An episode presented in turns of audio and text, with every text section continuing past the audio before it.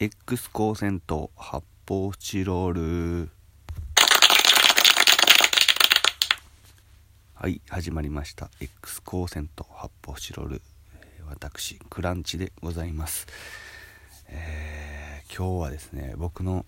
まあ、今まで聞いてきたラジオ遍歴についてお話ししようかなと思うんですけども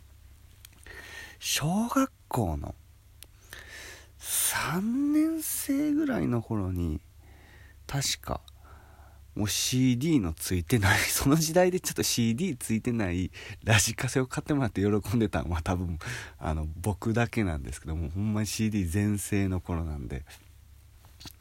あのラジオを手に入れて。で自分の子供部屋にテレビがなかったんで、えー、結局ラジオにこうしがみつくみたいな形になるんですね。僕の家あのめちゃくちゃ遅くて小学校5年生あれ平成5年ぐらいかな？にあのやっとビデオが来たぐらいの家なんでめちゃくちゃ電化製品遅れてたんで。だビデオもないしで部屋にテレビもないしでスーパーファミコンも持ってへんしみたいな感じで。でそのちっちゃいラジカセを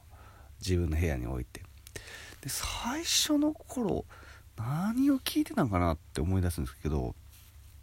小学校5年生ぐらいの頃に多分ラジオを聴き始めたんですよね。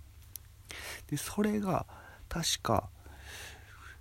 森高千里の「千里の道も一歩から」っていうラジオを 多分夜10時ぐらいからやってたんですけどそれ聞いてたんとあとなんかその当時お金がないが流行ってて織田裕二っていう人に注目しててであなんかあラジオやってるわと思ってなんか確か織田裕二のラジオ聞いたんですけど今考えたら全全く面白くなかったなと思って。いやーなんか聞いてましたね。で日曜日の夜になんかサントリーのカクテルバーアバンティっていうなんかバーで誰かと誰かが出会うみたいなめっちゃ渋い番組を聞いたりとかその後なんか松任谷由実のなんか OL の恋愛相談みたいなの乗るラジオ聞いたりとかよくどういうのがあるか分からなかったんでそういうの聞いてたんですけど、まあ、ある時深夜ラジオに出会うってまあ深夜っていうかえー、っと MBS ヤングタウンっていうのがありましてその頃ヤンタン遊びの輪とか言ってえー、っと夜10時ぐらいからかななんかやってたんですね。最初は前半はなんか音楽のカウントダウン番組みたいやったんですけどまあだんだんトークメインになっていってヤングタウンっていう名前になってもともとヤングタウンはずっとあるんですけどで月曜日から日曜日までもうヤンタン漬けみたいなことに中学校3年生の頃にはなるんですよね。月曜日から日曜日まで。その頃やってはったんがえっ、ー、とジャリズムさん。もう今解散しちゃった、えー、ジャリズムさんメッセンジャーさん。あと、えー、よいこさん。で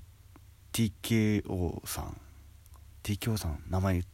出したらダメなんですかね。いや TKO さん。でえー、っ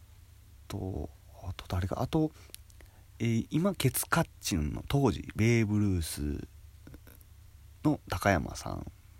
と種浦正夫さんか。がやってたりとか。そうですね。でえー、とさんまさんが土曜日やって善次郎さんがやってっていう感じで。で日曜日の善次郎さんのイベントとかなんか結構行ったんですよね。でまああとよい子さんのえー、イベンイベントじゃないそのはがきを送ったりとかして読まれたりとかして。でステッカーもらったりとか。あとなんか有野さんがお台場で撮ったプリクラもらったりとか。なんかめっちゃイケのフレームみたいなのがあってであのこう何でしたっけ？あの加藤さんがアイドルの足持ってこうジャイアントスイングするコーナーのあれのフレームで有野さんが撮るっていうのを撮ったプリクラもらったりとか多分実家にあると思うけどプリクラ探すのめんどくさいな。あると思うんですけど捨ててないと思うんで。すがにどこにしまったかは分かんないですけどそういうのを送ってましたね。でその日曜日の善次郎さんのイベントでなんかヤングタウンの何周年かなんかわかんないですけど当時大阪城ホールでイベントがあってで無料でみんな招待して今考えた景気がええ話やなと思うんですけども。それで日曜日でなんかヤングタウンのオープニングテーマってちょっとインストなんですけど曲だけで歌詞がなくてそれに歌詞つけて善次郎さんが歌うみたいなのがあってそのバックダンサーのヤンタンおいっ子ら隊っていうのを募集するって言ってそれでえー、っとなんか口喧嘩オーディションみたいなんで買った人がなんかそれになれるみたいなんでそれ僕行ったんですよね。だからそれ中学卒業したっての頃で高校に入る直前ですね。で自分の着てた学生服をハサミで切って単乱にして塗って行って単乱でえっ、ー、と反り込みを入れてでそのオーディションに行ったんですよね。でもなんかその口喧嘩の相手がもうマジのヤンキーみたいなやつでガム噛んでくちゃくちゃくちゃくちゃみたいなやってて。でそのガチでこう口喧嘩が切れてくるんですけど僕はほんまに「お前ガム好きな」とか「甘いもん好きな」「好きなお菓子なんだ」「おすすめのケーキなんな」とかずっとその甘いもん好きなんやろキャラをそいつに押し付けるっていうので見事に勝って僕はそのヤンタンおいこら隊に選ばれて、えー、人生初の舞台大阪城ホールに上がるわけですよね。ほんまにね人生の初舞台客前に初めて出たの大阪城ホールっていつになったらあの場所に戻れるんやろうと思って。ねえ芸人やってます。なかなか大変ですよね。でもあの時に浴びた歓声とこうなんかスポットライトの感じ。なかなかこうあ客前に出るってこんな感じなんやと思ったんですけどいつまでたってもあのでかい場所には戻れないなと思って。そうなんですよね。ででその子中学生の頃とかなんか友達に僕ラジオばっかり聞いてるんでその中学生の割になんか喋りが異常に発達してしまうっていうなんか謎の現象に襲われるんですよね。普通のやっぱりこう中学校のやつでテレビとか見てなんかそのお笑いの感覚とか掴んでたりとかするんですけどラジオを月曜日から日曜日まで毎日聞いてるやつ多分いないんですよそんなに。でそのヤンタンだけじゃなくても「オールナイトニッポン」もカセットテープに撮ってで1部2部って聞いたりとかしてたんでずっとラジオ聞いてるんですよねほんであの友達に「なんでお前そんな風になってんの?」みたいな話になった時に「いや俺毎日ラジオ聞いてんねん」って言ってでなんか面白そうやなとかって。それ小学校からの幼なじみなんですけどで俺も聞いてみるって言ってでラジオ聴き始めるんですよね。でそいつもラジオにハマってで結局なんか僕お笑いも結構日曜劇場行ってそのゴングショー的なその投票式のライブとかにもう中学生の行ったりとかしてたんでそれであのお笑いに興味持ってでその子が高校行って高校卒業した時になんか NSC 入るんですね。僕は大阪芸大に受かったんであの大学行って大学入った瞬間にあのお笑いに興味なくなったんですけど一時は。その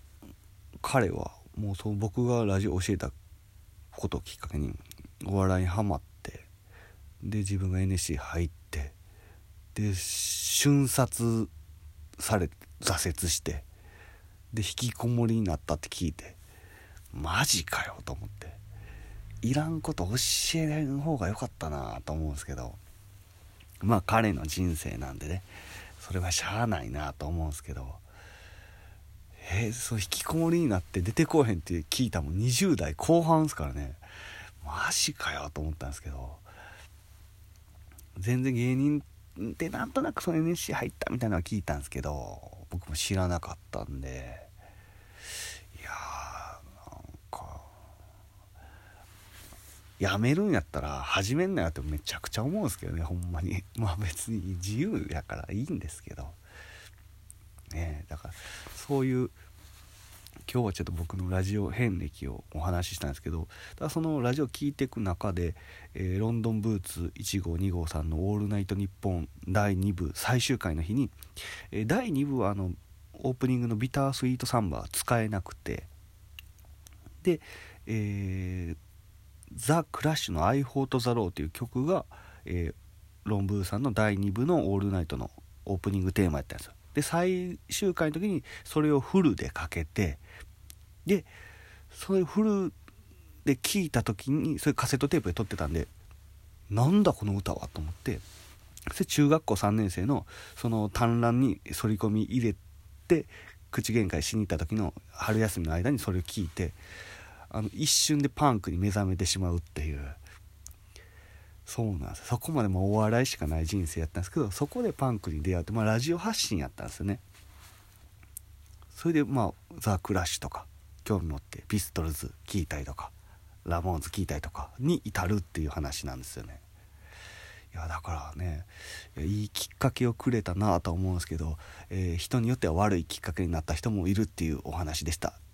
ご視聴ありがとうございました。過去の、えー、放送なんかも聞いていただけたら嬉しいなと思います。あとねぎらいなど、えー、評価などしていただけたら、え